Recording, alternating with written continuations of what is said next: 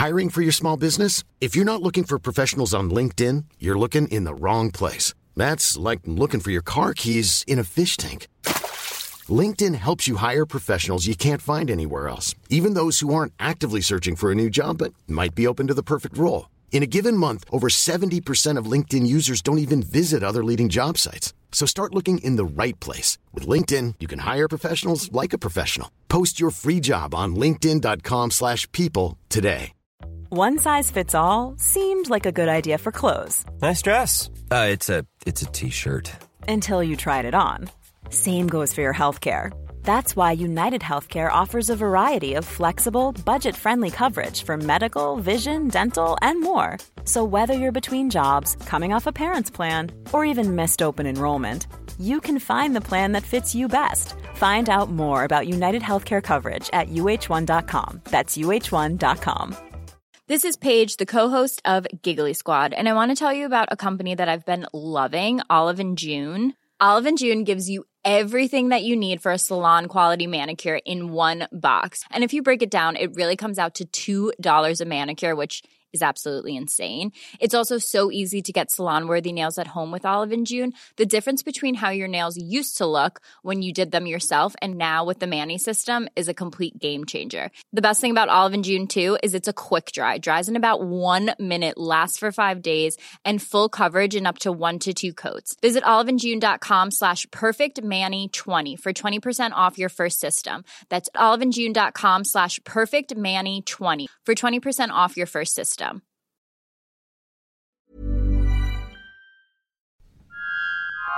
This is a Lip Media podcast. Hello, chickens. This episode is brought to you by Matt, who has brought me actual dollies. Oh, and biscuits. uh, he sent them to PO Box 850 Strawberry Hills, or you can just use the Acast supporter feature.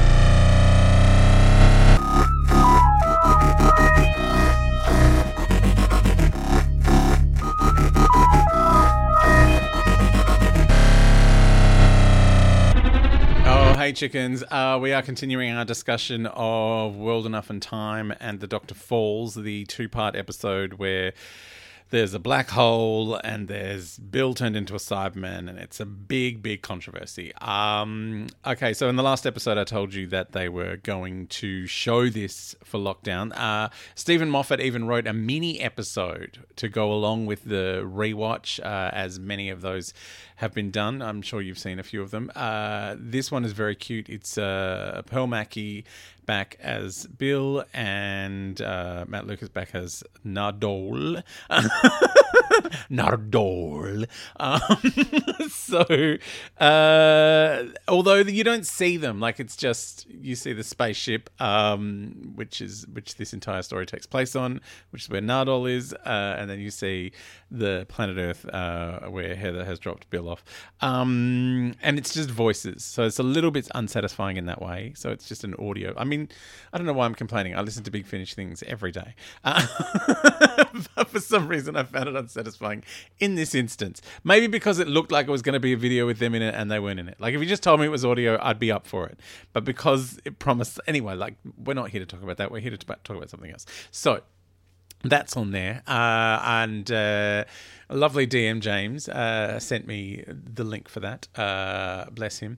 Um, so uh, he says uh, The World Enough in Time and The Doctor Falls are, in most respects, great. So much good stuff.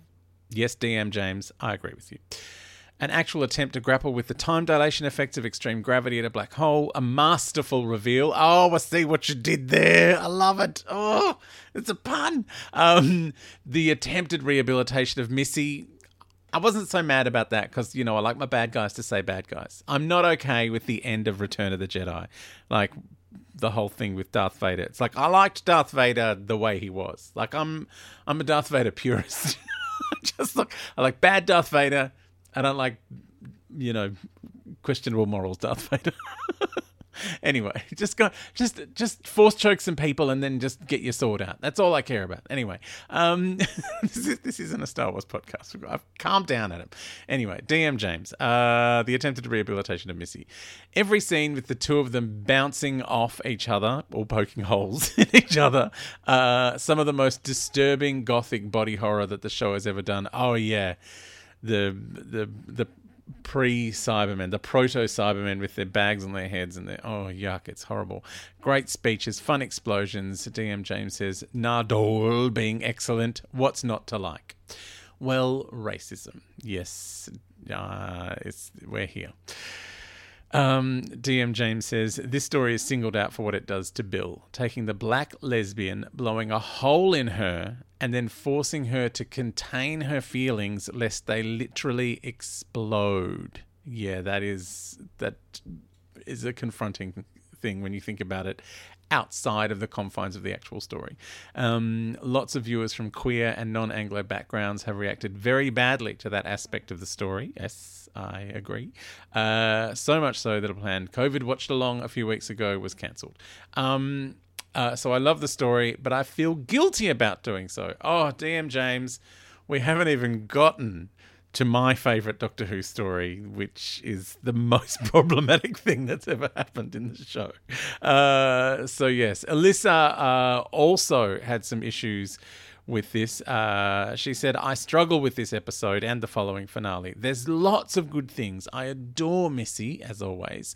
It's got some great lines and scenes, but I find its treatment of Bill so hard to watch. She's constantly been hurt and punished, and then in the end, insert spoiler, Aren't you sweet for not spoiling it for people? It's years old now.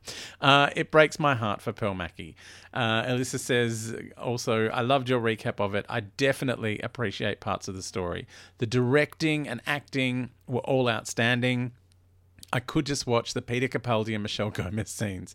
I still have a huge problem with taking a queer black character who is already other and then othering her even further by making her a literal monster needing to stay in a barn, and to top it all off, she's not allowed to be angry. Going off with the puddle lady, who she barely met, just isn't enough to make up for all she's been through. Look, I will say, Alyssa, it is, you know, quite a stereotype for lesbians to move in with each other once they've met. It's a terrible stereotype, but it's there. Um, now, Nairi reacted to Alyssa's post on Facebook. She said, Look, I felt differently. Uh, she said, I think it proved just how strong and human Bill was. The smart girl with puddle tears, they were her saving grace. Without her love for the pilot, Bill had no hope. I loved that the doctor couldn't save her. He couldn't save Missy, though he did. He couldn't save the children. Nardole did that. He couldn't even save himself. It was love that saved Bill, love that saved the doctor. It's the sidekicks who are the heroes. I love that. The inept, well meaning, lonely doctor survives because his companions wanted it to be so. Oh, that is an interesting reading, Nairi. I do love that. I love the fact that, you know, the doctor does say, you know, at, at one point, you know, I don't do it because it, it's it's because it works because it barely even it hardly ever does and it's like yeah and it doesn't in this case he does technically die um and Alyssa has also replied to Nairi saying, Yes, Bill is amazingly strong and very human, and I agree about the sidekicks. I guess I'm looking at this from a Doyleist point of view of storytelling, and the decision of the writers to put a black woman in a barn because she scared people is not a great one. It's definitely uncomfortable viewing. So, the Doyleist perspective uh, is what they call extra extradiegetic or what we call it hard quiz out of world. So at a hard quiz, when we're writing questions about, say, a TV show or a movie, we have to have a balance of in world and out of world questions. So uh, Doyle's perspective is referring to Arthur Conan Doyle, the author of the Sherlock Holmes stories, whereas an in world perspective would be uh, Watsonian perspective, being that the stories are told from the point of view of Watson, uh, you know, Holmes and Watson, his Watson writes the stories about Sherlock Holmes in the context of the story. So now this is our our shorthand for in world and out of world. It's Doyle, Doyleist and Watsonian. um, so yeah, I I do agree with Alyssa. Uh, as a writer, here, me, here I'm flicking my invisible hair that doesn't exist. Uh, as a writer, you do have to be really uh, conscious of what you're doing to people uh, and characters. Um, and I mean, on the other hand, I I took issue with uh, a lot of people were upset when someone tried to choke the Doctor. I think in series eleven because it's like, oh my god, it's such a a bad look for the female Doctor to be being choked, and it's like, well, isn't that an an anti-feminist position? It's like, you know, the Doctor gets choked all the time. Why should this Doctor be? relieved of being choked because they're a woman. It's like they should be equally threatened. but on the other hand, I go from an external point of view. It's like, oh, you're seeing who's someone who's technically a mother figure be menaced by someone. So it's like that feeling of, oh, this could be, you know, does it normalize the choking of someone's mother by their father? Like, you know, what what what are we trying to say when we create things?